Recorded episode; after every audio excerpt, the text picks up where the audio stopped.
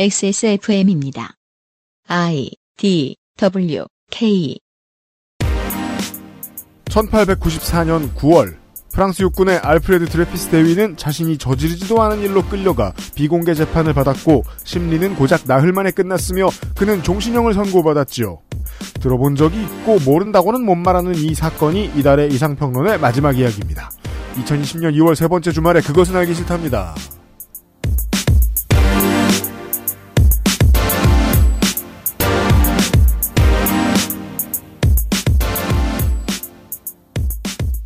지구상의 청취자 여러분 한 주 동안 안녕하셨습니까? 그것은 알기 싫다의 유승균 PD입니다. 윤세민 에디터도 옆에 있고요. 손희상 선생도 옆에 있어요. 네, 안녕하십니까. 한 주 동안 안녕하셨습니까? 라고 말씀드리기에는 토요일 순서죠? 저희가 한 주 정도 녹음을 했다는 기분이 들어요. 네. 저희는 지금 같은 자리에서 6시간째 녹음을 하고 있습니다. 그리고, 선, 선생도 인사하세요. 안녕하세요, 손희상입니다. 그리고 네. 저희가 녹음하는 한 사이에 지구가 멸망했습니다. 어, 지금 손희상 선생이 너무 길게 얘기를 하니까 전기가 너무 많이 들어가가지고요. 네. 강 건너 여의도에 불이 다 꺼졌어요. 네. 여의도가 정전이 됐어요. 손이상이 너무 기, 말이 길게 했기 때문이죠. 결심. 저는 최소한 다음 달에는 김민하더러 말 길게 한다고 뭐라 하지 않겠습니다. 아니, 둘이 짠 건가? 아니에요, 아니에요. 말하다 보니 그렇게 됐네. 네. 곧 시작하겠습니다. 네.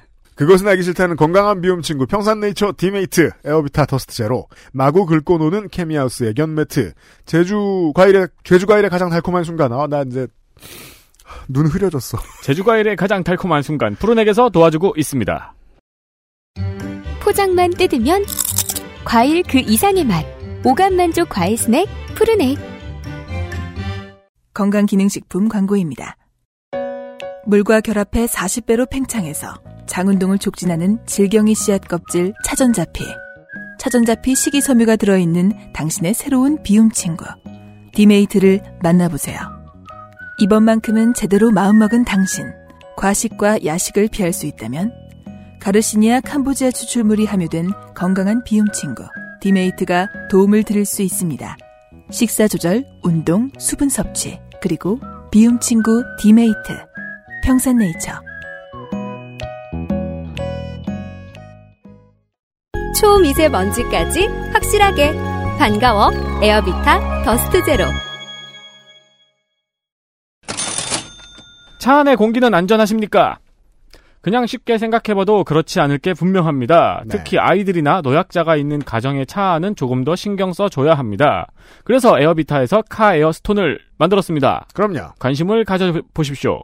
PM10부터 1.0까지 미세먼지부터 극초 미세먼지까지 모두 정화합니다. 필터로 집진하는 것이 아니고 정전기로 집진을 하기 때문이죠. 미세먼지 수치 창이 있어서 현재 오염 농도에 대해서 쉽게 알 수 있고 에어비타 1, 2와 마찬가지로 물 세척 반영구 필터를 사용하여 유지비가 더 들지 않습니다. 사람에 따라 다르겠지만 비교적 깔끔하게 생겼습니다. 비교적 헤드레스트 뒤에 장착하고 auto mode로 돌려주시면 설치 이후에 신경 쓸 이유가 없습니다. 왜냐면 차 안 공기가 안 좋으면 알아서 돌거든요.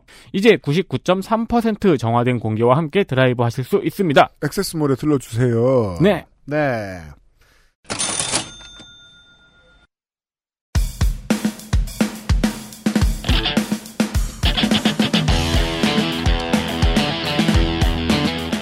여러 가지 문제로의 다양한 접근.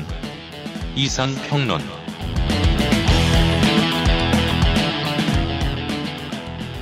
정치의 괴로움이란 대저 이러합니다. 인터뷰 하나만 좀 볼까요? 강준만 교수, 그 유명한 강준만 교수께서 작년 11월에 그 뭐 대학교에서 어, 언론정보학회 정기학술 대회가 있었어요. 이때 keynote speech를 하셨나 봐요. 이런 류의 말씀을 하셨어요. 우리나라의 뉴스 수용자들은 공정한 언론을 찾고 있는 것 같지 않다. 해장국 언론을 원하는 사회에서는 언론 개혁을 할 수 없다. 라는 말씀을 하시더라고요. 저는 교수님이 철없다고 느꼈습니다. 그러지 않았던 사회가 없기 때문입니다. 그 사회와 함께 살아가야 하는데 당대의 어떠한 지식인들은 당대만 살아봐서 그런지 어, 자신의 당사자성을 빼놓는 경우가 종종 있습니다. 나도 정치의 주체고 사람들이 그걸 원한다는 걸 인식한 속에서 메시지를 만들어내야 되는데 그러지 않고 싶은 모양이다. 음. 사회와 함께 살아가는 중이고 나도 정치적 주체라는 사실을 거부하고 싶은 모양이다. 라는 생각이 강하게 들었습니다. 요즘 많은 지식인들에게 제가 느끼고 있는 안타까움입니다. 어, 이때도 많이 그랬겠네요, 선생님. 아. 지가 신나 떠들어 놓고 왜 지쳤어, 왜? 아, 네. 6시간째 우린 이게 뭐야? 네, 그랬습니다. 네. 특히 제3공화국 때는요. 네. 새롭게 프랑스 제3공화국. 네, 새롭게 창간되는 신문들이 되게 많았어요. 네. 어, 소자본 비교적 소자본으로 창업할 수 있었고 나네, 나. 네. 그때 이제 그 인쇄 기술이 막 점점 더 좋아지면서 음. 더 많은 주제를 다 다룰 수가 있었고. 저희도 애플을 등에 업고, 네. 아무 말이나 막 하고 있죠. 그래서 이제 그 언론들이 서로 서로 경쟁 체제가 돼요. 서로 서로 경쟁 체제가 되고 그러니까 더 많이 팔려고 하면은 더 자극적인 이야기를 쓰게 되죠. 네. 맞아요. 그리고 서로 그 검증할 수 있는 시스템은 별로 없었습니다. 요즘에는 참 세상이 좋아진 게 인문학 연구자들이 참 많아져서 연구자분들이 별 새로운 사실들을 참 열심히 연구를 하세요. 하늘의 별처럼 많아요, 인문학 연구자들이. 어. 그러니까 그 드레퓌스가 체포가 되고 나서 음. 재판을 받게 될 때까지 네. 아직 그러니까 그 유죄라고 나오기 전까지 음.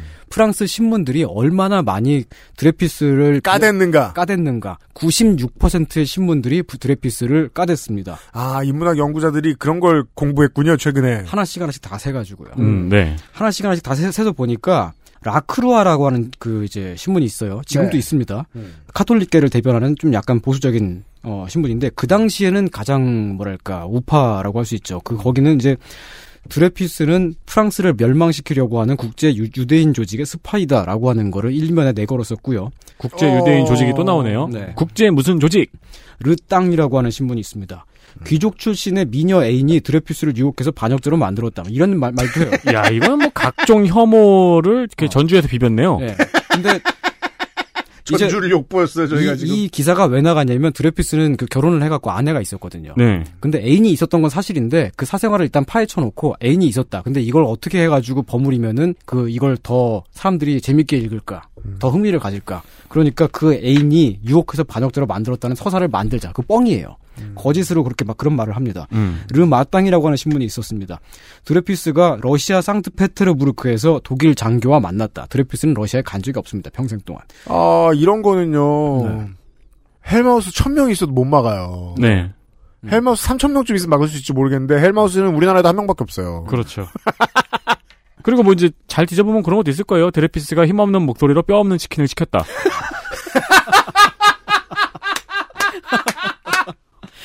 뭐 뒤져보면 분명히 나올 거예요. 짜장면 시켜 먹었다. 뼈 없는. 네. 짜장면에 뼈 없죠. 네. 요즘 짜장면. 거짓말은 아니에요. 근데 이제 신문들이 다 그렇게 보도를 내면은 여론이 움직이잖아요. 네. 여론이 이미 다 그렇게 가버렸으니까 독자들은 다 그냥 이미 모든 사람들이 드레피스는 이미 범인일 것이라고 단정을 짓고 있습니다. 와, 이거 오늘의 이번 주의 부제는 세상 사는 이야기인데요. 음. 여기 참, 참 익숙해지네요. 들으면 들을수록. 여기에 무죄 추정의 원칙이라고 하는 것은 없어요. 이미 이 사람은 나쁜 사람이다라고 모두 다 생각하고 있어요. 그렇죠. 그게 이제 여론의 압력이 막 들어가니까 정부 입장에서는 빨리 재판을 진행하지 않을 수가 없게 된 거예요. 음. 그렇게 막 들어오니까 그걸 그 어떻게 해결하지 못하면 음. 예를 들면 드레피스가 무죄가 되면은 음. 군부가 무너질 수도 있어요. 반역자를 색출, 색출 하지 못했다 라고 그렇죠. 하는 평가를 받게 되겠죠. 네. 이때 정부는 살짝 불질러 놓고 지내도 약간 당황한 느낌이었어요. 네. 그리고 재판이 연- 더 연기가 되거나 혹은 더 마- 확실한 증거를 찾게 될 때까지 더 기다리거나 역시 되게 많은 비난 여론을 감수를 해야만 하죠. 네. 그래서 이제 재판이 빠르게 열리게 됩니다. 재판 과정에서 보면은 한 증인이 나타나서 자기는 드레피스 가족을 아- 알고 지내는 사람이다. 라고 하면서 증인이 나오는데 그러면서 이제 그 재판 과정에서 드레피스 가족의 가족사를 다 파헤치죠. 음. 드레피스하고는 관계, 관계가 없는 사람들이에요. 아, 관계는 있죠. 가족이니까. 네. 아무튼 형, 동생, 뭐, 아버지 등등등. 음. 드레피스의 아버지는 자수성가한 자본가입니다. 드레피스의 형은 공장주예요. 근데 이 딱 보니까 드레피스 집안이 아, 갖고 있는 드레피스 대위를 털다가 네. 안 나오니까 가족들 털기 시작했군요. 네. 드레피스 집안이 갖고 있는 공장이 있는데 그 공장에 불이 난 적이 있어요. 음. 근데 그 공장에 불이 나니까 보험금을 수령을 했죠. 보험에 가입돼 있었으니까. 네, 서유럽의 보험의 역사는 깁니다. 네. 근데 그 보험 회사가 독일계 회사예요. 아이, 딱 나왔네. 바로 이런 반응이 딱 나오죠. 아이, 공작 자금을 그런 식으로 전달하는 신박한 방법이 있었구만. 그 보험금을 수령한 그 보험액 그 수령 액수가 일반 상식보다는 좀 많았어요. 음. 공장을 복구를 다 하고도 새로 한 공장을 또 지을 수 있을 만큼 네. 꽤 많은 돈이었어요. 파리 시내 중심가에 있는 집 몇 채 살 만큼. 네. 음. 일반인들 입장에서는 아니 불이 좀 났는데 보험금이 저렇게 나올 수가 있나라는 거예요. 그건 이제 불이 나면 오히려 더 이익을 보는 구조라고 네. 생각들을 한 거죠. 합법적인 방법으로 자금을 지원했다. 음. 사실은 보험금을 그만큼 많이 내고 있었던 거죠 이전에. 그렇죠. 그만큼 좋은 어, 보험을 든 거죠. 네. 음. 그랬던 건데 사람들은 아 저것이 독일로부터 그 자금이 들어온 어 증거다. 증거다. 예를 들어 저는 작년에 너무 아파가지고 작년 가을에 실비보험 처음 들었습니다. 네. 그럼 이제 실비보험 먼저 든 사람이 저한테 얘기를 해줍니다. 네. 저는 엄마가 들어줘서 거의 물려받았는데 옛날 보험은 싸고 너무 그러니까 보장 범위가 넓다. 그럼 그런 거 가지고 뭐라 할 수 있어요. 음.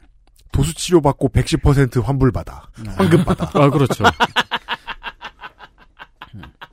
그러니까 이런 거예요. 우리가 막 갑자기 음. 이상 보험회사의 광고를 막 해요. 음. 그리고 이상 보험회사의 유리한 정보를 막 흘려요. 음. 근데 알고 보니까 UMC가 음. 이상 보험회사로부터 팔이 부러졌는데 260억 원을 받은 거예요. 260만 원이 아니고. 세상에 네. 이, 이상 보험 회사 거의 파산했겠네요 그러면. 네.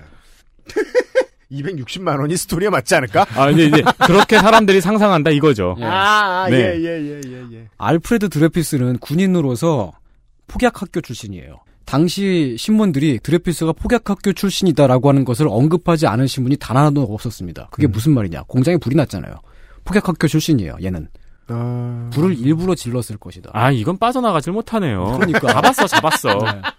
드레피스가 아무튼 네 그러니까 이제 어떤 필적 외에도 그런 것들이 그런 것들 하나 하나가 유죄의 증거처럼 받아들여진 아, 거죠. 다 잡았죠. 사이버 수사대가 다 그리고 잡았네. 그 유죄의 증거로 바- 증거처럼 받아들여졌다고 하는 거는 재판정에서 심판이 되는 게 아니고 음, 여론- 그죠. 여론 재판이죠. 네. 거기서 이미 모든 재판이 다 끝난 거죠. 이런 것은 심리가 아니라 코렁탕이라고 불러야죠.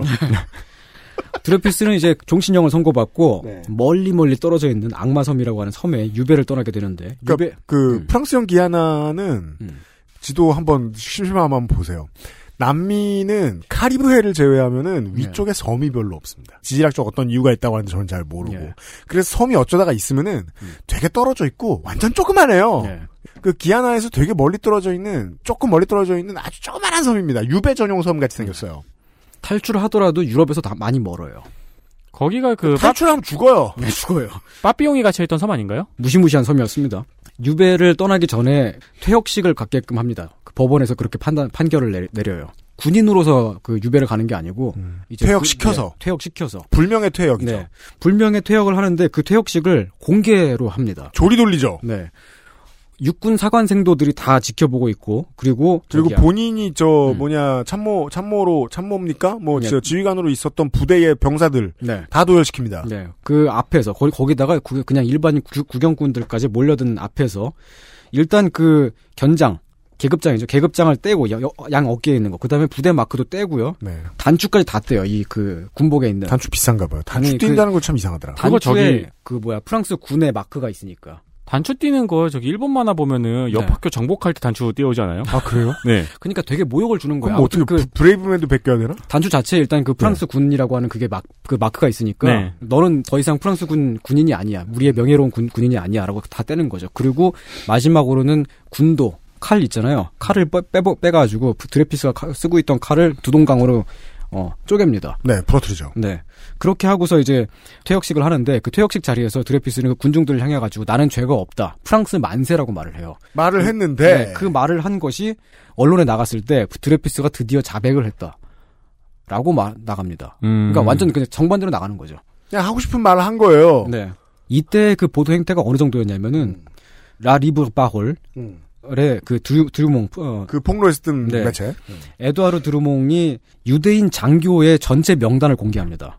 근데 그 유대인 장교들은 아, 무 상관이 없는 사람들이잖아요. 못됐네요. 어. 그러니까 이제 게다가 그 유대인 장교들은 그냥 그 혈통이 유대인일 뿐이지 스스로는 나는 그냥 프랑스 공화국의 시민이야라고 생각하고 있는 사람들인데 네. 그 장교들 중에 한 사람이 그거 보고 빡쳐가지고 결투를 하러 와요. 현피를 뜹니다.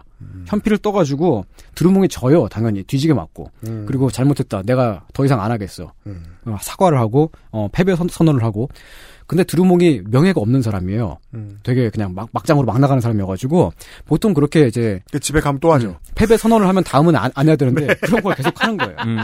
음. 반유대 성, 선동을 참. 사람들 비슷하군요. 이 그 우리가 여기서 알아, 알아둬야 될 거는 드류몽은 그 당시 프랑스에서 저항적인 포지션으로 받아들여졌던 사람이에요. 좌파라고 읽혔어요. 왜냐하면 이 드류몽은 흑수저 출신이고 흑수저 중에도 그냥 집이 그냥 가난한 게 아니라 아버지가 아파요. 아프고 집에 빚이 많아서 한 10대 초반 때부터 일을 해야 했던 사람이고 그 사람이 되게 계급주의적인 정서의 그 정, 정서를 담아가지고 그 부자들을 공격하고 금융회사들을 공격하고 그런 기사들을 매일매일마다 쓰는 그런 신문인데 네. 그런 그런 언론은 보통 욕을 못 먹어요. 네. 항상 저항적인 위치에 참. 설명 잘하기가 힘드네. 욕을 못 먹습니다. 네, 잘못 못 해도. 먹습니다. 네. 네. 근데 그런 와중에 지금 일단 그 드레프스는 그 유- 유죄를 선고받고 떠났습니다. 음. 군부 내부에 피카르 중령이라고 음. 어, 한 사람이 있었어요. 그 네. 사람이 이제 그 군대의 그 정보 정보 참모 참모였는데 어느 날 우연히 그 독일의 그 대사관을 감청하다가 거기에서 에스테라지라고 하는 중령 그 프랑스 중령하고 그 뭔가 어 그쪽에서 정보를 보낸 걸 봐요. 에스테라지가 등장합니다. 드디어. 네. 어, 독일 쪽에서 에스테라지 중령, 그 프랑스 자- 군인에게 정보가 왔다. 이게 뭔가 하고 의심스러워가지고 봐요 에스테라지를 한번. 네, 계속 추적을 합니다. 음. 어, 혼자서요. 음. 추, 추적을 해보니까 에스테라지가 썼던 어떤 문서를 어, 발견을 하는데 음. 그 필적이 실제 진범의 필적이에요. 네. 실제 드레피스가 기소될 때 그 명세서의 필적이 나온 거예요. 드디어. 네. 그래서 이제 그 피카르 중령이 군부 상부에다가 수뇌부에다가 보고를 합니다. 실제 진범은 그 드레피스가 아닙니다. 알고 보니까 다른 놈이었습니다. 음. 이 사람이 확실합니다. 군부가 묵인을 합니다. 그렇죠. 너 지금 미쳤어? 어, 이거 폭로되면 큰일 나요. 음. 그러니까- 지금 불이 이렇게 붙었는데 예. 그래서 음. 이그 중령이 이제 그 선택한 게 쇠레르 캐스트네르라고 하는 상원 의원, 의원이 있는데 이 상원 의원한테 그 정보를 찔러요. 제보를 합니다. 음. 네. 근데 이 그 제보를 하면서 나를 보호를 해주세요. 음. 그러니까 이 쇠레르 캐스트네르는 그 증거를 까지 못하죠. 음. 누가 그걸 밝혀냈는지 알고 있으니까. 그렇죠. 그 아니 그 알려지니까 증거를 까면은 군 수뇌부가 바로 이 피카를 잡아갈 거 아니에요. 따라서 증거를 받은 상원 의원은 음. 제보자를 보호해야 되니까 그냥 아젠다 싸움으로 갈 수밖에 없습니다. 네. 증거 싸움을 못 해요. 네. 이 사람도 처음에 그 증거를 딱 받아, 받아보고 놀랐을 거예요. 왜냐면은 틀림없이 드레피스가 유죄라고 확신을 하고 있었을 테니까요. 음. 근데 완전 생각이 다 바뀐 거죠. 모든 증거가 다 조작이 됐고 증거가 불충분하고 재판이 불법적인 상태에서 아무렇게나 진행이 됐고 음. 이건 말도 안 된다. 음. 그래서 상원 의회에 가갖고 이 재판이 불법으로 진행이 됐습니다. 그리고 유죄 증거는 아직 불투명합니다라고 발언을 해요. 그러니까 드레피스가 무죄다라고 막 말을 한 게 아니고 이 재판 절차가 맞지 않았다. 네. 절, 절차에 문제가 있었다. 네. 음. 그러면서 다시 한번 이렇게 좀 천천히 걸어가 보자. 네. 밟아 보자. 하지만 그 상원 의회에서의 발언이 신문에 역시 보도가 돼서 드레피스를 옹호했다. 국제 유대인 조직의 앞잡이다. 라고 하는 그런 보도들이 나가고 그리고 라 리브그 빠걸 드류몽이 만든 그 신문에는 이런 기사가 나갑니다. 개신교인의 저, 어, 개신교인은 전부 다 절반 정도는 유대인이라고 봐야 된다. 그 상원 의원이 개신교인이었거든요. 음. 아 재밌네요. 예. 그러니까 그냥 유대인만 이제 적이 아니에요. 개신교인도 적인 거예요. 그죠. 프랑스는 카톨릭 국가고 개신교회는 되게 되게 드물었거든요. 음. 원래 족치려면은 특성이 소수자여야 돼요. 네. 어쨌든 그 내부 제보를 제보에 따라서 진범인 에스테라지 중령도 이제 그 군부 재판에 넘어가게 되는데 당연히 이제 군부는 그걸 그 무마하려 그러니까 무죄를 때리게 되죠. 그리고 쇠레르 키스트네르는 어 일름보 짓을 하, 하 아니 아니 아니 일 일 어 클레망소한테 일르는데요. 그거. 아, 그걸 일름보라 그래요? 네. 노원구 용어인가 봐요. 고, 고자질쟁이를 일름보라 그래요? 그러니까 내가 이런 정보를 받았어. 내가 그 내부 제보자한테서 이런 정보를 받았는데 너도 한번 읽어봐. 내가 나도 깜짝 놀랐거든. 음. 클레망소는 그때 야인이 되어 있었는데 음. 딱 보고서 자기도 보고 깜짝 놀라요. 엄청 충격을 받습니다. 클레망소는 그때 이제 그 로호흐라고 하는 그 신- 새로운 신문을 창간을 해요. 이때 보면은 새로 시- 창간된 신문들이 되게 많죠. 여기서 알 수 있는 것들이 그때 신문들이 되게 다양하게 많이 생기고 있었다는 걸 알 수 있습니다. 네. 그 로호흐 신문에 그 유명한 에밀 졸라의 자키우스 나는 고발한다 라고 하는 글을 실게 됩니다. 우리도 아는 그 글. 네. 글의 내용은 조사 장교가 이 사건을 전부 조작을 했다. 그러니까 그 조사 장교라고 하는 거는 드레피스를 조사한 그 장교 말이죠. 그 필적부터를 다 조작을 한 거예요. 처음부터. 국방부 장관과 참모총장 이하 군 수뇌부가 모두 그것을 알고 있었는데 묵인을 했다. 비공개 재판에서 드레피스에게 선고된 유죄 사유가 드레피스가 알자스 출신이고 음. 알자스는 지금 그 원래 그 전에 프랑스 땅이었지만 독일 땅이 된 데죠. 네. 그리고 여러 개의 언어를 사용한다. 학구열이 높다. 이런 것들을 가지고 유죄 증거라고 했다는 거예요. 어디 무서워서 공부하겠나. 음. 그리고 그것 말고는 조작이 된 명세서 그거밖에 없는데 음. 그거 드레피스가 안 썼다. 피카르 중령이 독일 대사관에서 에스트라즈에게 보낸 정보를 입수하고 독자적으로 조사를 때려보니까 걔가 범인이더라. 철저한 반유대주의자로 알려진 그 에스트라지. 그러니까 유대인 문제가 아니라는 거죠. 그 사실을 국방부 장관 이하 군수 수뇌부에 역시 보고를 했지만 깔아뭉개지다가 무죄를 받았다. 걔네들 내가 다 고발할 거야. 음. 국방부, 군사법정 전부 다 고발한다. 라고 하는 게 이 내용입니다. 그 내용입니다. 음. 왜냐하면은 실제로 이 이야기는 음. 그 짧은 그 드레피스를 심리하는 데는 사흘 걸렸다고 하죠. 네. 그 짧은 심리 기간 동안 얘기가 나온 적이 있단 말이에요. 네. 필적이 명세서랑 다르다. 네. 네. 라고 했더니 법원이 한 말은 음. 드레피스가 남의 필적을 쓰다니 이 나쁜 놈. 실제로 뭐야 그게? 나는 고발한다라고 하면서 이제 니들 다 고발할 거야. 니들 다 나빴어. 이런 식의 글을 쓸 수밖에 없었던 하나의 원인이 있어요. 드레피스 사건이 벌어질 수밖에 없었던 구조적인 원인이기도 한데 프랑스는 말이죠. 법원이 수사권을 가지고 있습니다. 판사가 수사까지 하고요. 기소를 하고 재판을 같이 해요. 그땐 특히 더 그랬습니다. 민간 판사뿐만 아니고 군 재판관도 그렇죠. 그러면 그 판사가 누가 되느냐가 거기에 따라 가지고 재판의 결과가 되게 많이 바뀌는데 지금 생각할 수 있는 현대의 상권 분립의 재판부와는 사뭇 다르군요. 예. 힘이 너무 많아요. 그 민간 판사는 내각에서 임명을 하고요. 군 재판관은 군부에서 임명을 하죠. 음. 그러니까 재판이라고 하는 건 그냥 그 군 재판은 군부에서 그냥 재판하는 거예요. 네. 네. 증거도 만들고 기소도 때리고 음. 어, 재판까지.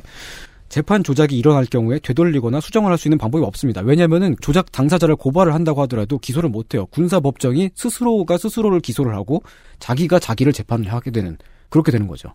드레피스를 이제 옹호하고 나온 그 글을 쓴 에밀 졸라는 연재 소설가였습니다. 그 요즘 말로 하면 웹툰 작가입니다. 네. 연재 소설이라고 하는 거는 이제 그 시민왕 루이 필립 시절부터 신문에 연재 소설란이 생기면서 조금 조금씩 생겼던 장르인데 그때까지는 신문이 좀 비쌌어요. 예약, 구독료를 한꺼번에 지불을 하고 우편으로 받아보는 형태였는데 그때도 이미 신문의 구독료는 주 수요원이 아니었습니다. 그러니까 그 신문들은 광고를 더 많이 받고 싶어 했는데 광고를 더 많이 받으려면 신문을 많이 팔아야겠죠. 네. 왜냐하면 대중한테 종이값 받기도 좀 빠듯했기 때문에. 네.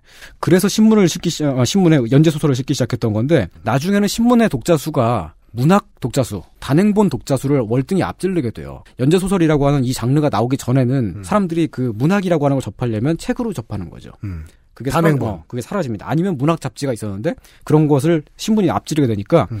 나중에는 문학 잡지들도 연재 소설을 하게 어, 연재를 하게 됩니다. 신문 연재 소설이라는 게 한 100년 같군요. 그 유행이. 네. 과거에는 그냥 단편집 같은 것을 싣던 문학 잡지들이 연재를 했고 더 나아가서는 문학 잡지가 신문 같은 형태로 네 페이지짜리 그런 작은 신문 형태로 나오면서 매일매일 연재를 하는 형식의 음. 신문이 나오게 되죠. 문학 신문 아. 마감 빡셌겠네요. 네. 매일매일 연재를 한다라고 하는 건 무슨 말이냐면은 그럼 보통 한 달치 받아놓는데요. 아, 여튼. 그렇게까지 많이 받진 않아요. 한, 한 5일치 세이브 온 거 받아요. 예. 매일매일 연재한다는 건 무슨 말이냐면은 독, 독자들이 이 스토리가 막 줄, 막 줄거리가 흘러가는데 뭔가 마음에 안 들어요. 음. 그러면 편지를 막 보내가지고 제 어떻게 해주세요. 뭐 내가 되게 비호감 캐릭터예요. 그럼 그 비호감 캐릭터가 죽어요. 옛날에 일일 드라마 융성기에 저녁 8시만 되면은 그렇게 방송국 전화기 불나던 그 시절하고 똑같군요. 지금도 인터넷 게시판에서 그렇게 한대잖아요. 아, 요즘엔 좀 줄었다고 하는데. 네. 그러한 그 문학 전문 신문의 이름이 질 블라스라고 하는 신문인데 질 블라스의 모험이라고 하는 옛날 판타지 소설에서 따온 거예요. 음. 제목만 봐도 알 수 있듯이 질 블라스는 단지 그냥 매일 연재를 할 뿐만 아니라 어 되게 많이 대중문학 장르였습니다. 여기에 연, 연재가 되었었던 에밀 졸라의 대표작 중에 하나죠. 그 예를 들면은 제르미날이라는 소설이 있습니다. 네. 네. 제르미날이 폭력죄를 저지르고 광산 마을에 취업을 한 그러니까 그 고- 어, 광부가 된 주인공이 나오는데 거기서 어, 광산 마을의 실태를 보- 보고 되게 안타까운 노동 현장을 보고 노조를 조직을 해요. 음. 파업을 일으켜요. 그러면 이제 그 군대가 진압을 하러 오잖아요. 그 자본가가 이제 그 군대에다가 꼬발라가지고 음. 그러면 상식적으로 거기서 main villain이 누구일까요? 그러면 광산 주인. 그죠. 보통 그러면 그 광산 주인 아니면 뭐그뭐 뭐 군부 뭐 이런 식이겠죠. 음. 근데 main villain은 그게 아니고 다른 광부입니다. 음. 주인공보다 더 많이 폭력적이고 더 껄렁껄렁한. 그래서 죽여요. 그 음. 메인 빌런 라- 라이벌을. 네. 그리고 뺏어요. 음? 여자친구를. 음? 갑자기 스토리가 그렇게 흘러가요, 그냥. 그 시절 일일 드라마 특이하네요. 아니요, 이거는 그 시절에서도 굉장히 독특한, 아니, 근데 그때 소- 그 연재소설이라고 하는 그 장르 자체의 그 특징이에요, 그게. 아, 그 전체적인 그 완결된 서사 구조를 보면은 기승전결이 잘 안 지켜집니다. 왜냐면은 매일매일 보기 때문에 사람들이 독자들이 한 며칠 전에 스토리를 이미 까먹거든요. 음. 그러니까 막 그 떡밥을 미리미리 깔아둔다거나 그런 것도 없이 그냥 그때 그때 그 아, 그날 빨리 그날 빨리 정리해야 되는군요. 네. 그날 그날 그 하루치 그 연재분 안에선 되게 재밌습니다. 그래서 이제 그 제로미나를 읽어보면은 페이지를 넘길 때마다 되게 재밌는데 지금 읽어도 진- 진짜 재밌거든요. 근데 다 읽고 나면 이게 뭔 얘기지 이래요. 아, 여자친구를 뺏었는데 그 여자친구가 갑자기 죽어요.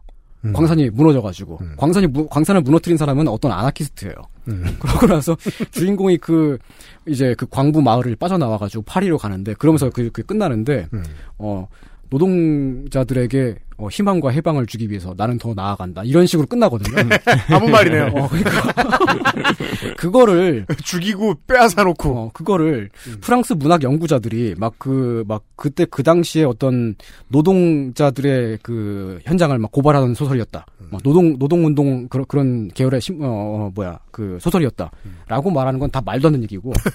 그냥 멋있는 말 그냥 깔아놓은 겁니다. 그때 그때 그냥 어. 생각나는 거 쓰다 보니까 그냥, 그냥 그 멋있는 주인공이 막 네. 다막 때리고 막 그러는 종류의. 근데 그- 되게 인기가 있었어요. 네. 근데 인기가 있었다고 해봤자 그거잖아요. 연재 소설은 그 당시에도 권위가 없었습니다. 당연히 일반 문학 독자들은 여전히 그 단행본으로 나오는 문학을 상급 어, 더 더 좋은 것으로 치고, 추고 그렇게 연재가 되는 문학은 어, 대중문학 좀 낮은 것, 재미를 위한 것 이렇게 생각하죠. 그러니까 이 에밀 졸라의 사회문화적 위치를 설명해 주신 것과 다를 바 없어요. 네. 어, 참고로 말씀드리면은 그, 어, 질 블라스지의 편집자였던 사람이 모파상입니다. 모파상은 소문난 약쟁이였고요. 네. 그리고 약을 빨면서 이 네. 소문이 저한테까지는 안 예. 났네요. 그, 어, 다른 사람들의 그 소설을 막 편집을 하다가 자기도 취미로 막 그 소설을 뭐. 써요. 목걸이. 네. 그래서 네. 아, 그 가엾은 마틸다. 그 목걸이는 짝퉁이었는데 막 이런 어, 거 그렇죠. 그런 거 쓰고 앙리 로슈포르도 어, 만약에 이- 마리화나였으면 이 대목을 쓰고 웃었겠네요. 네. 네. 소설가 앙리 로슈포르도 이 잡지에 게재를 했습니다. 연재를 했었고요. 그 앙리 로슈포르는 극저와 극우를 같은 소설 안에서 많이 많이 왔다 갔다 하는 사람이기 때문에 흥미롭습니다. 뭐 그리고 드뷔시도 여기다가 연재를 한 적이 있습니다. 드뷔시는 작곡가 아닌가요? 작곡가인데 여기에 칼럼을 썼었고 가끔 되게 질펀한 시를 그때 드뷔시가 쓴 시를 황교안 씨가 지금 읽으시면은 뒷목 잡고 쓰러지세요. 아 그래요. 어, 왜요? 너무 질펀했어요. 그건 황교안 아니라 누가 읽어도 힘들 수 있어요. 그때 막 그런 그 되게 좀 어 좀 저질스러운 그런 그런 것들이 연재됐던 것이다라는 네, 그리고 거죠. 이 드뷔시와 저 기모파상의 그, 음, 어, 증명사진을 좀 봤는데요. 네. 그때 사람들은 수염을 이렇게 길러놓으니까 관리를 제대로 안 하니까 음. 짜장면 아무렇게나 먹던 애기 같네요. 어, 시험들이 많이 귀엽죠. 수염을 좀 관리를 예쁘게 좀 하지, 니트하게. 아 근데 그게 또 이제 여튼. 어떤 예술가 수염이었어요. 그 드뷔시의 달빛이라고 하는 곡 있잖아요. 네. 네. 어 그거를 피아니스트 조성진 씨가 쓴 게 그 친게 있는데 음, 한번 들어보세요. 기가 막혀요. 어, 조성진 씨를 애무부 장관으로 앉히, 앉혀. 안 넘어가, 빨리. 아, 질블라스지, 아, 요것만 말- 말하고 갈게요. 네. 질블라스지에서 그 연재됐던 소설들 중에 가장 유명한 것은 여러분들도 다 읽었습니다. 대부분은. 음. 다 알고 있는 것입니다.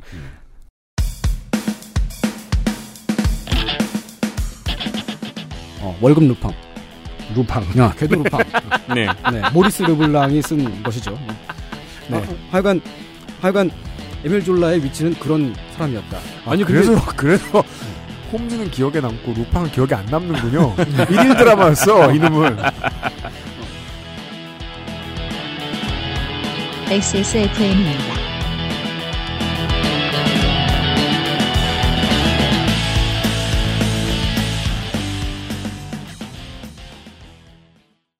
미끄럼 방지와 강한 내구성은 기본. 반려동물을 위한 거실 위에 놀이터 케미하우스 애견 매트. 너 피부 너무 푸석하다. 과일 좀 챙겨 먹어. 밥도 귀찮은데 과일을 언제 씻고 언제 깎아 먹어 푸르넥 알아? 푸르넥? 원적외선으로 건조시킨 과일 스낵. 한 번 손대면 끊기 힘들걸? 그렇게 맛있어? 동결 건조다 말린 과일이다. 다 한 번씩 먹어봤지만 내가 생각했던 그런 맛은 완전 아니었거든. 푸르넥은 달라. 무조건 맛있어 맛있어.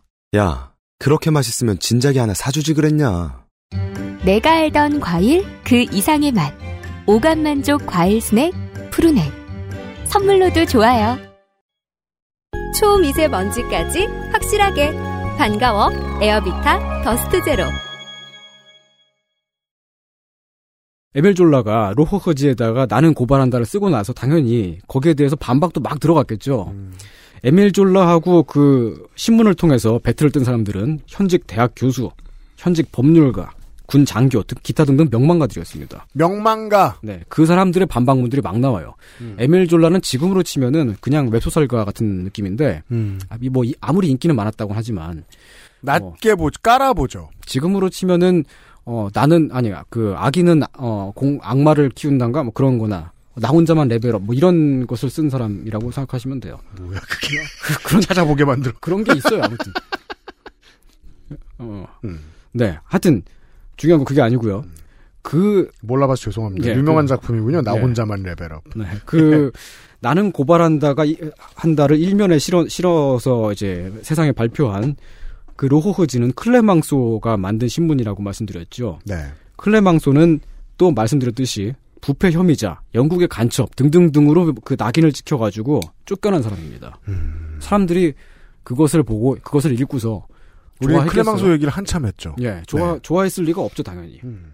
그 나는 고발한다가 실린 그 날의 그것은 어 80, 30만 부가 팔렸는데 어 오늘날 보면은 그 이제 에밀 졸라가 쓴 것이 되게 막 큰 사회적인 파장을 일으키고 음. 그래서 이제 막 그런 것처럼 설명되고 있어요. 그렇게, 후세에는. 어, 예, 그렇게 설명되고는 있습니다만은 사실 어 30만 부 팔렸다. 별로 대단한 게 아닙니다. 음. 왜냐하면 그때 르포트 주르코날 같은 그런 신문들은 매일매일 평균 200만 부가 나갔어요. 음. 그렇군요. 예. 라크루아 같은 경우는 한 18만 부 매일매일. 근데 그 나는 고발한다가 나간 로코흐지는 원래 보통 한 몇만 부 정도 나가다가 그날만 30만 부 나간 거예요. 근데 그 왜 30만 부가 나갔느냐? 찢고 불태우려고. 그렇겠죠. 네. 네. 아, 그러면 그 소비가 이해가 되네요. 사람들이 실제로 그 군중 집회를 열어서 그 신문들을 모아가지고 다 같이 찢고 불태우는 그런 그- 그 시위를 합니다. 20세기 후반의 한국은 보통 일반적으로 네. 평균적으로 그 신문이 하루에 팔려 나가는 게 천만 부가 좀 넘었다고 상회했다고 하죠. 네. 네. 네, 하루에 어... 30만 부 많이 팔렸는데 그만큼 네. 그리고 에밀 졸라는 그 글을 쓴 죄로 명예훼손으로 기소를 당합니다. 무조건 이런 기소는 당합니다. 네. 거기 사회에 마음에 들지 않으면. 음. 나 내가 자기가 고발한다라고 하면서 이제 그 어, 잘못을 저질렀다고 한 사람들의 실명을 다 언급했어요. 그렇죠. 기소가 막 들어와요. 네. 그리고 실제로 어, 재판에서 유죄를 받, 받는데 사실 적시에 의한 명예훼손인가요? 네. 그래서 이제 영국으로 망명을 가죠. 이때 재판에서 했던 마지막 진술이 이제 영원히 남았죠. 언젠가 프랑스는 자신의 명예를 구해준 나에게 감사해야 될 것입니다. 네. 네. 그럼 거기에 막 댓글 막 달리죠. 다 돌아오지 마, 이놈아. 네, XXX야. 그때 에밀 졸라 기소에 어, 학자들이 탄원 서명을 합니다. 근데 사실 아주 많은 사람들은 아니었어요. 그때 그 당시에도 어쨌든 학자들이 이제 그 유명한 학자들이 마구마구 그, 그 어, 구명을 하려고 서명을 하는데 그것이 지식인이라는 말의 어원이 됩니다. 유- 그래요? 어. 아, 그래요? 그러니까 인텔리정스 어, 지식인이라고 하는 것을 그 물론 그 이전에도 있었던 것이지만 어떤 사회 사회의 불이 사회 현실을 고발하는 사람 등등등에 대해서 이제 스스로 나서서 보호하고 거기에 이게 옳은 것에 대해서 옳다고만 말하는 사람 음. 그런 의미로 지식인이 쓰이게 되죠. 아, 그래서 지식인이란 단어가 뭔가 이제 이- 뭐 여론이 반대하는 쓴소리를 하는 사람의 의미가 내포되어 있는 걸까요? 그렇죠. 그러니까 음. 그냥 많이 배운 사람이 아니라 어, 실제 진실을 추, 추- 추구하는 사람 네. 그런 네. 거죠. 근데 결국 이제 이 사건이 프랑스를 둘, 둘로 쪼갠 건 맞습니다. 둘로 쪼개는데 단지 이제 한쪽 진영이 되게 많이 컸고 다른 한쪽 진영이 많이 작았을 뿐이죠. 그러니까 뭐, 한 98대 2쯤으로 둘로 쪼갰어요. 그러니까 잘, 뭐 한 80대 20주는 됐던 것 같아요. 대박 망한 쌍쌍바. 그러니까 그건 기스났다고 하죠. 네. 근데 대박 망한 쌍쌍바는 어떠냐면요. 신급으로 망하면 음. 그 한쪽 남대가 그냥 나오죠. 그렇죠. 나무떼기만 나오죠. 이때 그 치러진 총선이 되게 희한한 현상이 나타나요. 네. 좌우익이 연합하는 모습이 나옵니다. 그리고 좌우익의 여- 연합은 anti-dreyfusard, 그러니까 드레피스 반대파라고 음. 나옵니다. 아니, 에? 안티 드레피스군요. 예. 그게, 그냥 그게 아니 하나의 정치 세력의 이름이에요. 기껏 해봐야 그냥 정말 유죄라도 스파이예요. 네, 그렇죠. 젊은 스파이 한 사람이라고요. 근데 그 스파이가 유대인이고 독일에게 팔았다는 혐의인 거예요. 그래서 98%가 뭉친 거라는 거예요. 그렇죠. 실제로 98%는 아니겠습니다만. 네. 그 앙트 드레피스에는 왕당파 너도 나도 그리고 아, 자유 대중 행동 그 말씀드렸던 매주마다 집회를 열고 할아버지들이 모여가지고 부채질을 하고 계신 애국 예. 네. 어, 그런 사람들이 다 모여가지고 그리고 불량제 추종자들의 그 한 잔당까지도 다 모여가지고 거기에 다 들어가서 어, 출마를 했고 그리고 그 반유대 운동을 많이 이제 그 언론으로서 많이 주도를 했었던 그 에드와르 드, 에드와르 드루몽도 알제리에서 출마를 해서 스스로 자- 당선이 됩니다. 아니 근데 이 드레피스가 유죄다라고 얘기하는 정치인들이 대다수였잖아요. 그렇죠. 근데- 유대라고 다 믿고 있었죠. 근데 뭘, 뭘 합쳐요? 그럼 이건 마치 우리나라에서 뭐, 짜장면에 돼지고기가 들어간다라고 주장하는 정치인들이 합쳐가지고 음. 한 당이 된 거랑 비슷한 거잖아요. 그러니까 이게 어. 가장 뜨거운 메시지였기 때문에 이게 사, 49%의 지지를 받던 97%의 지지를 받던 정치인들은 들러붙어야죠 총선 때가 되면. 네. 네. 이게 한 당으로 당으로 막 이렇게 당 당을 합쳤다는 얘기가 아니고 선거 연합을 한 거죠. 음, 우리 쪽 후보를 낼 때 너희 쪽 후보는 내지 마. 우리 한번 이렇게 해가지고 한번 하자. 그걸 다 이렇게 다 짜맞춘 거예요. 네. 당시 기록들을 보면은 수구 왕당파 귀족들이 드레피스를 같이 씹는 그 살롱 모임이 그러니까 그 살롱 모임이라고 하는 건 당연히 이제 번쩍번쩍 빛나고 휘황찬란한 네. 그런 그런 데서 네. 하죠. 고급스럽고 음. 거기에 노동운동 계열의 유명인들을 초대를 해요. 같이 씹으려고. 그냥 모두의 잔치군요. 네. 아, 단톡방 초대. 음. 그리고 이제 그 에밀 졸라를 지지하는 지식인이 대학에서 강연을 하는데 그 대학 강연을 막기 위해서 왕당파 청년위원회와 사회주의 청년위원회가 연대 데모를 합니다. 같이 가가지고 막 그 몸으로 막아요. 그리고 막 막고 딱 보니까 어 너는 왕당파야? 어, 넌 사회주의자야? 그 다음에 알게 된 거죠. 그래서 그 다음에 그 도시에서 시가전이 벌어져요. 둘이-. 어. 둘이 나중에 정신 차리고 싸우는 거예요? 네. 어, 잠깐만, 우린 서로 적이었잖아, 이러고. 네. 그러니까 이게 후- 완전 훌리건인 게 자기들끼리 막 힘을 합쳤다가 또 자기들끼리 어 조금 있다가 막, 막 싸우고 막 이런 식이 되는 겁니다. 물론 뭐 노만 폴- 폴란스키 감독이야. 갑자기 요즘 얘기 좀 해보겠습니다. 그 네. 작년에 영화 자큐즈가 개봉을 했습니다. 예. 어, 상도 받았지만 아무래도 이 감독 노만 폴란스키의 성추문 문제가 너무 컸기 때문에 예. 네. 이 영화가 크게 주목받을 수가 없었어요. 아, 근데 그런 점도 있었는데 저는 지금 이야기를 들으면서 이 정도의 블랙 코미디인데 네. 이걸 코미디로 안 만들다니 음. 아쉽네요. 네. 그때는 SNS가 없었잖아요. 소셜이 없었죠. 네. 근데 사람들은 다 누- 누구나 너도 나도 다 드레피스에 대해서 얘기하고 싶었어요. 그러니까 사람들이 선택한 방법이 호외. 음, 스스로 찌라시를 만들어요. 스스로 팜플렛을 만들어 만들고 음. 아, 드레피스 코인. 네, 그걸 막 그 길에다가 뿌리, 뿌리든지 아니면은 그 벽보 같은 식으로 건물에다 붙이든지 음. 드레피스는 유죄다. 드레피스는 반역자다. 막 이런 것들. 아, 국민 스포츠가 됐군요. 네. 모두가 나와서 그렇게 합니다. 그런 그 당시에 그 길거리에 나붙었던 어떤 팜플렛 중에는 어 이런 얘기가 있어요. 그 명세서를 실제로 드레피스가 안 썼다고 치자. 그러니까 더 범죄인 것이다. 왜냐면은 드레피스는 군을 혼란스럽게 만들기 위해서 독일과 음모를 꾸몄기 때문이다. 이게 논리적으로 말이 안 되잖아요.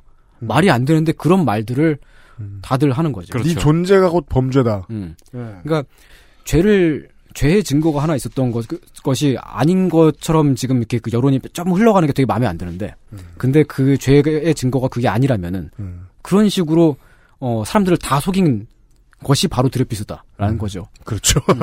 그렇죠. 사람들이 이 문제를 가지고 매일매일 현피를 떠요. 사람들이 막 서로 막 찌- 찔러 죽이고 막 총을 쏴서 죽이고 그런. 이 얘기는 되게 자세한 기록이 없어도 음. 어디에서나 다 그렇게 얘기하기 때문에 그렇구나 싶을 수밖에 없는 게 네. 당시의 길에서는 드레피스 문제로 사람들이 대화를 하다가 툭 하면 서로 싸웠다. 네. 예. 그 뭐, 만평도 많이 남아 있고, 기사도 많이 남아 있죠. 카톨릭 국가였으니까 그 카톨릭은 대자 대부 이렇게 그 대부 대모를 이렇게 하는 그- 네. 그 관습이 있잖아요. 네. 대자 대부 관계가 파양이 돼요. 서로 그 뭐야 그 하는 얘기가 달라가지고 정말 어마어마한 혼란이죠. 근데 이게 그 분명한 건 뭐냐면 96%의 사람들은 다 드레피스가 다 범인이라고 믿었고 드레피스가 나쁜 놈이다 죽여야 된다 음. 그런 얘기를 하는 사람들이었는데 근데 이성적으로 보면은 그게 아닌 것 같아. 드레피스가 범인이 아니라고 하는 증거가 더 명확한 거죠. 그렇기 때문에 이런 혼란이 일어난 거죠. 그런 과- 와중에 새로 국방장관으로 카베냐크라는 인물이 임명됩니다. 이게 이제 관심 안 가지고 들으면 사람 이름이 아니라 다 와인 이름 같긴 합니다만. 네. 네. 카베냐크는 에스테라지를 좀 의심하고 있었어요. 그 이제 지식인들이 하는 얘기 보니까 맞는 얘기인 것 같거든요. 음. 어쨌든 증거가 명확하니까요. 예. 근데 이 그 그래서 카베냐크가 생각한 거는 에스테라지가 드레피스의 공범일 것이다. 이 사람도 유대인 조직의 하수인일 것이다. 그렇게 생각해서 생각의 틀이 제일 무서운 벽입니다. 네. 네. 네. 일단 그 드레피스가 범인이라는 건 굳- 굳게 믿고 있으니까요. 그래서 이제 그 드레피스를 아니 저기 드레피스가 아니고 에스트라지를 법정에 세워요. 근데 드레피스가 이미 유죄가 되어 있는 와중에 그 에스트라지를 또 법정에 세워가지고 하면 또뭐그막 크게 논란이 생길 수가 음. 있잖아요. 품위 유지를 못했다 라고 하는 죄, 죄목으로 불러들여서 어, 재판을 때립니다. 에스트라지는 잡혀가지요. 진범이고요. 잡혀갔는데 자기가 왜 잡혀갔는지 물론 알고 있겠죠. 음. 그리고 자기가 품위 유지 그런 식이 아니라 어쩌면 더 큰 범죄의 혐의를 받아서 자기가 드레피스가 지금 겪고 있는 그 나도 어, 어, 유배 생활을 할 수 있겠다라고 기아나로 끌려가 못자. 음, 굉장히 무서워합니다. 그러니까 이 에스트라지가 어 폭로를 해요. 군 혼- 혼자 죽으면 안 되죠. 예. 이 상황에선. 군 참모본부가 좌파 정치 운동에 사람을 심어서 지금까지 대중 운동을 지휘해 왔다. 와. 엄청난 폭로인 거예요, 이건. 아니 에스테라지는 근데 사실 버텼으면 됐을 것 같은데 뭐 개인의 공포는 또 그게 아니었겠죠. 네. 아, 그럼요, 그럼요, 그러니까 그럼요. 처음에 그 재판으로 끌려갈 때부터 그러니까 원래 실행하는 음. 손을 더럽히는 사람이 가장 두려워하는 게 예. 윗선과 연락이 끊기는 거잖아요. 그렇죠. 그러면 그때부터는 무너지기 때문에 뭐 마음이 음. 재판에 갔을 때 품위 유지 뭐 그런 식으로 이제 그 죄목에 갔을 때 내, 자, 자기가 품위 유지를 위반하지 않았다고 지금 그 증, 증언을 해달라고 자기 상관을 그 어, 증인으로 부르기도 하고 그렇게 등등등 했는데 그 시도가 다 좌절돼요. 음. 그렇죠. 그러니까 아 나한테 이렇게 대해? 내가 얼마나 중요한 걸 쥐고 있는데 이 사람은 참모 본부에서 일을 하고 있었고 중요 비밀들을 알고 있었으니까요. 니들 다 같이 가자. 그러니까 이제 국방부에서도 난리가 난 거예요.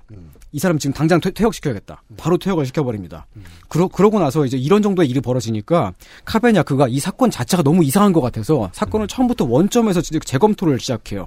그리고 어, 내부 고발자로 나왔었던 그 문건을 조작했다고 그, 그 정보를 고발을 한 피카르 중령 이 있었는데 그 피카르 중령의 바로 위 상관인 앙리를 데리고 와갖고 자세히 물어. 내가 딴 데다 얘기 안 할 테니까 나한테만은 똑바로 한번 한번 정직하게 얘기해봐. 그러니까 앙리가 이렇게 말을 합니다. 사실 그 문서 제가 직접 썼습니다. 그러니까 자, 내- 자기가 조작을 하- 했다는 거죠. 네. 그리고 그 밑에다가 드레피스가 쓴 필적을 종이를 잘라가지고 풀로 묻혔어요. 이런 얘기를 하는 거예요. 깜짝 놀라는 거죠. 처음부터 다 조작됐었구나라고 하는 거를 그때서야 국방장관이 알게 됩니다. 하루 아침에 모든 여론이 다 바뀌게 되죠. 모든 여론이 그러니까 모든 대부분의 신문들이 드레피스 사건의 재심을 요구합니다. 왜냐면은 입싹 씻는군요. 예. 에스테라지가 단순히 진범일 뿐만 아니라 너무 큰 비밀을 폭로를 했어요. 그렇죠. 말도 안 되는 정도. 혼란, 엄청난 혼란이 온, 온 겁니다. 근데 이 재심을 막 요구하고 있는 이 와중에서도 여전, 여전히 계속해서 강경한 극단적인 그런 의견을 내는 신문들이 있었죠. 역시 라리브, 리브흐 바홀이 그랬는데 그 문서 말고 다른 것들은 다 유죄의 증거이잖아. 이제까지 자기들이 막 던져놓은 그것. 네. 근데 그 유죄의 증거이잖아라고 하는 유죄의 증거가 없잖아요. 그렇죠. 그거 빼고 다 유죄라고 말을 하는데. 음. 근데 그런 주, 장을 하고요. 라크루아지는 지금도 있다고 말씀드렸죠. 음. 어, 되게 신뢰를 받고 있는 카톨릭계 신문인데 그 당시에 신문 사설로 이런 이야기를 합니다. 그때 프랑스에 그 유대인이 약 10만 명 정도가 살고 있었는데 음. 유대인 10만 명 정도를 모두 죽여야 한다. 음. 라고 하는 사설을 내고요. 카톨릭계 신문이 아직도 네. 있는 곳이 학살을 주장했다 자국민에. 네. 그리고 La Libre Parole과 카톨릭계가 모여서 모금 운동을 합니다. 이 유대인들을 다 죽이고 몰아내기 위한 모금 운동을 해요. 네. 카톨릭 단체들이 들고 일어납니다. 야 진짜 그 공화정의 신나는 테스트베드네요. 네. 그렇죠. 보여줄 거 다 보여주네요. 네. 지금의 카톨릭은 이렇지 않습니다만은 그때 그 당시에는 이 카톨릭계가 많이 보수적이었다 이런 말씀드리는 거고요. 사실 최근에도 보이는데 이게 네. 요즘 되면은 이제 음. 그 국가의 안보를 걱정하는 게 아니고 패닉이 신난 거죠. 그렇죠. 어. 이 그렇게 해서 막그 거리로 몰, 몰, 막 몰려 나온 이 그 시위자들은 재심 반대 운동을 하는데 그러니까 그 드럽해서 재심을 하지 말아라라는 거예요. 이미 네. 유죄가 명확한데 뭔 재심이야. 그죠. 근데 이건 사실 그거죠. 두려운 거죠. 혐오와 분노는 브레이크가 없어요 이렇게. 네. 이 두려운 게 뭐가 두렵냐면은 만일 드레피스가 실제로 무죄가 아니라면 내가 멍청이다. 어, 지금까지 드레피스를 그토록 막 진공하고 그렇게 미워하고 욕해왔던 우리가 다 잘못한 거가 되잖아요. 나는 마녀 화용이나 일삼던 또라이다. 네. 그렇게 재심반대 운동을 막 하고 그러는데 약 1년 정도, 1년이 채 되지 않았을 때 교황청에서 아, 저건 지금 너무 많이 나가는 것 같은데. 음. 그래가지고 어, 그 재심반대 운동을 하지 말라고 하는 그 제, 제지를 하는 음. 지침을 말- 내립니다. 말로 교황청으로부터도 버림을 받는 거죠. 들으니까 말로 들으니까 말 같지 재심 반대 운동이라니 그게 뭡니까? 그니까요. 앞서서 클레망스와 현피를 떴었던 애국자 연맹의 데룰레드라고 하는 하원 의원 네. 어, 말씀드렸었습니다. 그 하, 원 의, 의원이 드레피스가 만일 실제로 무죄가 된다면 프랑스 전체가 다 유죄가 된다. 맞는 말이죠. 그러니까 드레피스가 그 무죄를 받는 걸 막아야 된다고 그렇게 말을 해요. 음. 그리고 애국자 연맹의 거대한 집회를 엽니다. 파리 시내에서요. 음. 대통령 행렬이 마침 그때 거의 지나가고 있었는데 그 대통령 행렬을 따라가고 있었던 군 장교를 납치하려다가 붙잡혀서 기소가 됩니다. 네? 납치하려던 게 아니고 정확히 말하자면 쿠데타를 일으키기 위해서 그 군 장교에게 지금 준비가 다 됐습니다. 우리 군중은 다 모여 있고 대통령을 죽이고 아~ 합시다라고 음. 말을 했어요. 그래서 이제 그게 반역죄, 쿠데타 혐의를 받고 바로 이제 그 사람은 정치 경력이 끝나게 되지요. 음. 근데 드레피스가 재심을 받지 않습니다. 음. 결국은 재심을 받게 되면은 그게 무슨 의미냐면은 프랑스의 군부를 포함해서 거의 모든 프랑스인들을 유죄로 만들게 돼요. 언론인들은 특히 더 그렇고요. 그러니까 그 국가의 힘을 온몸으로 체험해서 지금 음. 어 지구상 지구의 반대편에 가 있다가 온 사람 입장에서는 네. 소신이다 뭡니까? 그렇죠. 지금 예. 빨리 풀려나고 싶은 게 더 크죠. 그리고 지금 음. 여기까지 오는데 10년이 걸렸어요. 네. 특히나 이제 드레피스는 되게 그 그런 일들을 다 겪고서도 자기 스스로 되게 그 프랑스 군인이라고 하는 그 자부심을 갖고 있는 명예심이 되게 큰 사람이었는데 내가 그렇게 해서 돌아가게 되면 프랑스 군부의 수뇌부 그러니까 그 장교 장군들이 다 갈리게 되잖아요. 그러면 지금 독일하고 긴장 상태에는 이 와중에 무슨 일이 벌어질지 모른다. 그런 것도 고민을 한 거죠. 그래서 재심을 받지 않고 단지 유죄를 선고했었던 그 재판 자체를 무효로 하는 그런 결정에 동의를 하고 석방이 됩니다. 그러니까 사실 사면에 동의를 했다는 건데 네. 그래도 드레프스의 무죄를 외쳤던 사람들이 다 드레프스를 비난했었죠. 그렇죠. 정식으로 그렇습니다. 재판을 받지 않고 음. 너의 유죄를 왜 인정하느냐. 그렇죠. 그러니까 네. 드레피스 어 그런 일들이 종종 있어요. 어떤 사람이 피해자가 되어서 음. 그 피해자를 돕기 위한 막 운동이 막 벌어졌을 때 그 피해자가 그 운동과 좀 어, 벌어지게 되는 경우가 있거든요. 네. 네. 왜냐면은 계속해서 맞서 싸우려면 더 많은 그 용기가 필요하고 그렇죠. 더 많은 희생이 필요한데. 그래서 네. CJ의 음. 이지연 회장도 음. 항소를 포기하고 사면을 받았죠. 그렇죠. 네.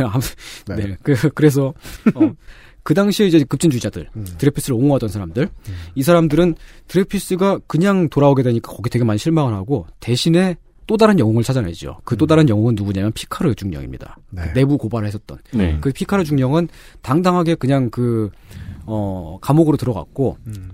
나는 자살을 당하지 않을 것이다. 나는 절대 죽지, 난 자살을 안 할 거니까 만일 내가 변사체로 발견이 된다면은 누군가 날 죽, 죽였다고 생각을 해라. 음. 라는 말을 남기고 감옥으로 들어갔어요. 음. 그리고, 어, 오랫동안 그 감옥 생활을 하다가 결국 다시 나오게 됐죠. 음. 어, 그리고, 어, 영웅처럼 그렇게 됩니다. 이 당시에 그 드레피스를 옹호했었던 사람들은 결국 보면은 대중들이 그토록 싫어했었던 클레망소예요. 그 클레망소 계열의 급진당 가장 소수파였던 급진당과 그리고 장조레스라고 하는 온건 사회주의자 계열의 음. 어, 장그 장조레스는 르피가로지의 창간자인데 피가로지는 지금도 역시 있지요. 피가로 한국판도 지금도 있을걸요? 모르겠네. 그래요? 음. 음. 피가로지는 그 신문을 딱 사면은 그 신문 일면 제일 위에 상단에 음. 이거 그 장 조레스가 만든 거 써 있어요. 어. 되게 자랑스럽게. 음. 그 피가로지는 음, 드레피스가 그렇게 잡혀간 이후에 네. 음, 드레피스 가족들이 얼마나 고통스러워하고 있, 는지 그 드레피스 형, 형의 인터뷰를 내보낸다든지 음. 그런 기사들을 많이 썼지요. 음. 그런 그 정도만 지지를 했었죠 드레피스를. 그러니까 정말 소수다. 4%다. 네. 그게.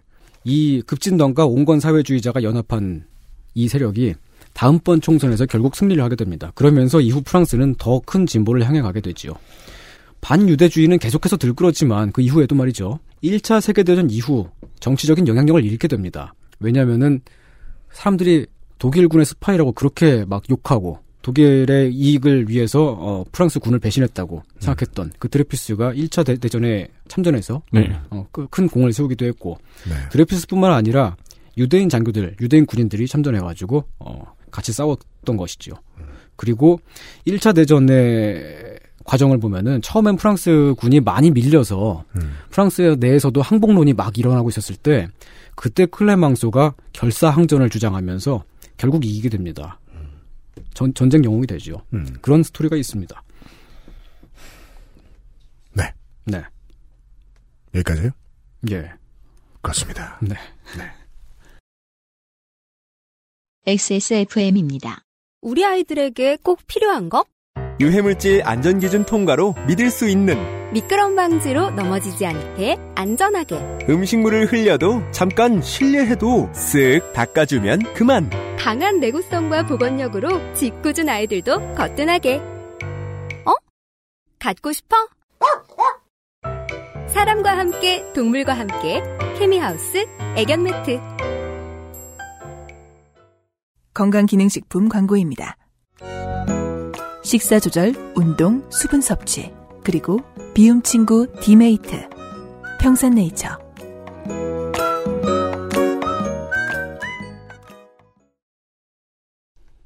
이번 주 동안 이 얘기를 들으셨는데요.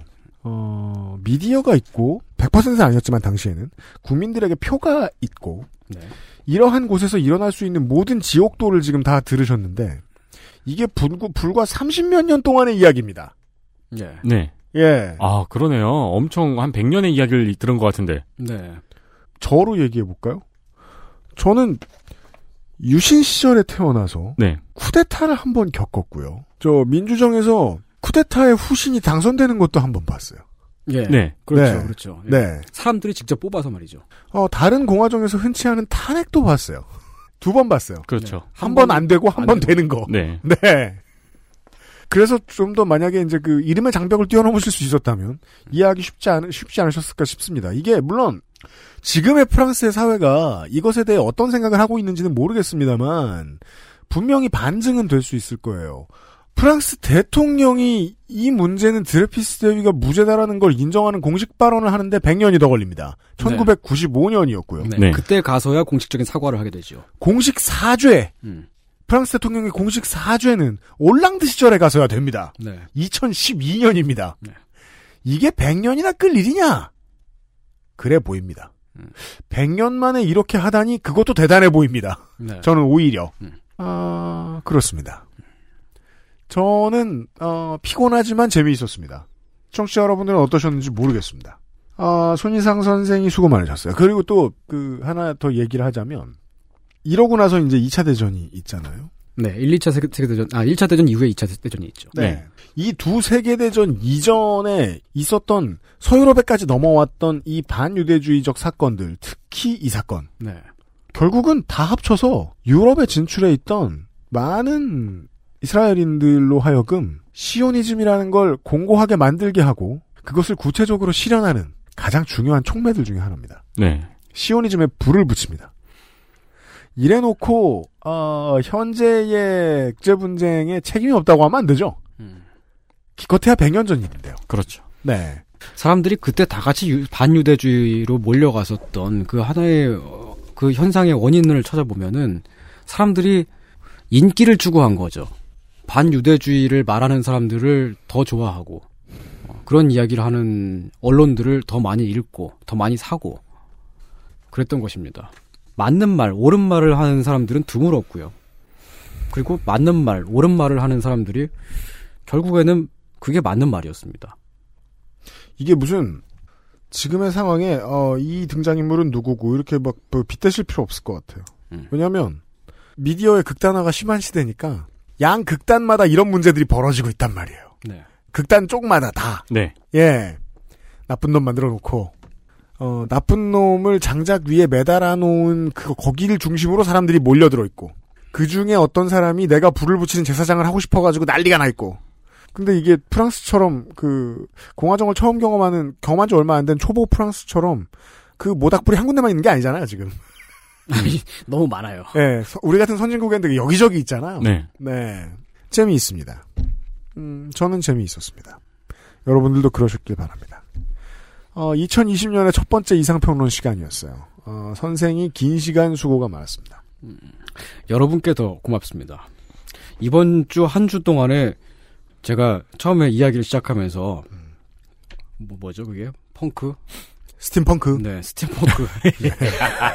아 지금 다 하얗게 다 불태웠어요 유. steampunk. steampunk라고 떡밥을 던져놓고서 네.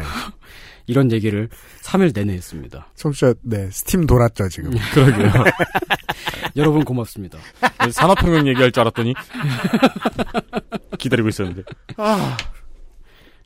어, 뉴스 아카이브가 있었는데요. 네. 눈앞에 원고가 있습니다. 네, 14년에 그, 저, 어, 4년, 전- 사, 저 6년 전에 이재현 회장이 벌금 260억 원을 받고 KO 당했어요. 어, 그쵸. 그 이후에도, 그니까 이 모습을 본 대기업들이 바짝 쫄아서, 네. 어, 박근혜 대통령 당선 직후부터 온 동네에 태극기를 갖다 붙입니다. 그랬죠. 네. 온 광고에 태극기를 집어넣고, 음. 정부를 어떻게 응원하고 저떻게 응원하고 그 신호탄이 됐던 사건이 있었어요. 어 그리고 아 우리 저 1989년에는 아야톨라께서 네. 아 악마의 시 작가를 죽이라고 시키셨어요. 그랬습니다. 하지만 아야톨라는 죽었고 악마의 시 작가는 아직 살아있죠. 살만 루시디는 이제 그 경호원도 안 붙이고 잘 지내시는 것으로 대학에서 강의하고 있다고 하더라고요. 알고 있습니다. 네. 그리하여 이 그 호메이니파의 청취자 여러분, 어, 사람은 갑니다. 아야톨라여도 갈 땐 갑니다. 네. 네. 물론 뭐 그 역사를 이야기할 때 손희상 선생을 불러다가 이야기하는 것은 뭐 조- 좋은 선택은 아닙니다. 역사에 따라 역사 나름인 것 같아요. 네. 근데 그 제가 이, 이 프랑스 역사 연구자들의 무슨 결과 같은 걸 볼 때마다 재밌던 게 프랑스 학문은 뭔가 거대한 블로거 조직 같아요. 아, 맞아요. 아, 다 연결이 돼 있죠. 근데 이 블로거들을 블로거들을 굳이 국가가 그냥 매겨 살리는 거예요. 네. 아무 블로깅이나 해라.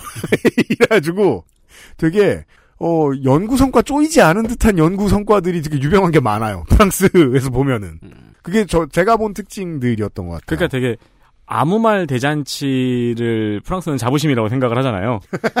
아무 말이 나올수록 우리는 자유로운 국가다.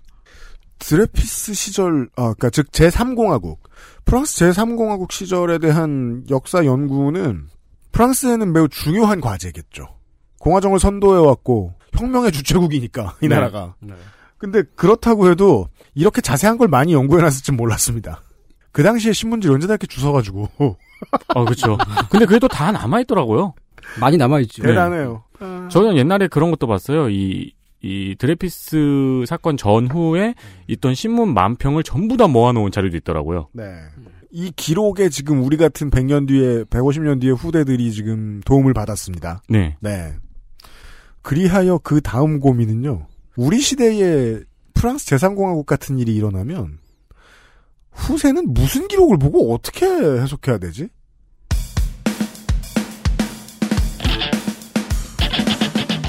극다 매체의 시대인데. 음. 그렇죠. 네, 너무, 너무 많은 기록이 있죠. 울트라 다 매체의 시대인데. 예. 맞아요. 왜냐하면 공부 똑바로 안 하면 펜앤마이크만 봅니다. 어, 그럼요. 100년 뒤에 역사학도가 지금 우리는 사진 한 장 보고, 그러니까 그림 하나 보고 그 당시에 복식을 연구하고 막 그러잖아요. 네. 근데 후세는 지금의 복식을 어떻게 연구하죠? 역사학자들끼리 하이피스트를 보면 된다. 이렇게 얘기를 나누지 않을 수 있어요. 네. 그 당시에 하이비 어디 있었는지 우리가 어떻게 알아. 그렇죠. 22세기의 그 역사 연구자들이 음. 다매체 시대의 역사의 위기는 제3공화국 시절부터 있었을 겁니다. 네. 어, 제 친구 중에 한 사람이 그 프랑스에서 활동했던 일본인 화가가 있었어요. 그 네. 모딜리안이랑 같이 살고 있었던 사람인데 그렇게? 오래 살았, 사는 분이 친구예요? 아니 아니 그러니까 그 그 그런 사람이 있었는데 그 사람을 그, 그 화가를 연구하는 친구가 있어요. 아, 네.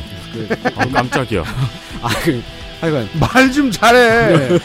아, 그, 그 친구가 그 연구하는 게 그 미술사 그 연구 주제가 뭐냐면은 그 화가가 일본에 있는 자기 사람들하고 자기 친구들 많은 사람들하고 편지를 주- 주고받았을 거 아니에요. 음. 그 편지를 다 모아가지고 그 편지 내용을 가지고 얘가 평소에 무슨 생각을 하고, 살았었고 그 프랑스라는 이 그 이방인 이- 이국의 땅에서 무슨 생각으로 그림을 그렸고 네. 그런 걸 연구하고 있어요. 네. 그건 무슨 말이냐면은 음. 그때 그냥 사적으로 주고받았던 편지를 나중에 시간이 지나가지고 누군가가 다 보고 있다는 얘기 아니에요. 그렇죠. 음. SNS에서 조심하세요. 맞습니다. 나중에 되면은 여러분 SNS에서 다 털립니다. 네. 좋은 사료 덕분에 아, 손희상 선생이 잘 연구해 올 수 있었습니다. 제가 되게 자주 말했죠. 작년 여름 이후로 어, 세상이 싫고 다 피곤하다는 언론인들이 좀 늘어났다고요. 음. 혹시 들으시는 분들 계시면 어, 위안이 되셨길 바랍니다. 위안은 이, 이런 위안은 매우 꼰대적인 위안입니다. 다 힘들었다. 나아질 거예요, 근데. 그렇게 생각합니다. 네. 네. 이번 주에 그것은 알기 싫다 마무리합니다. 355였습니다. 유승규 PD랑 윤세민 PD였고요. 손희상 선생, 나중에 또 봬요. 네, 고맙습니다. 수고하셨습니다. 안녕히 계세요. 감사합니다. 안녕히 계세요. XSFM입니다. I D W K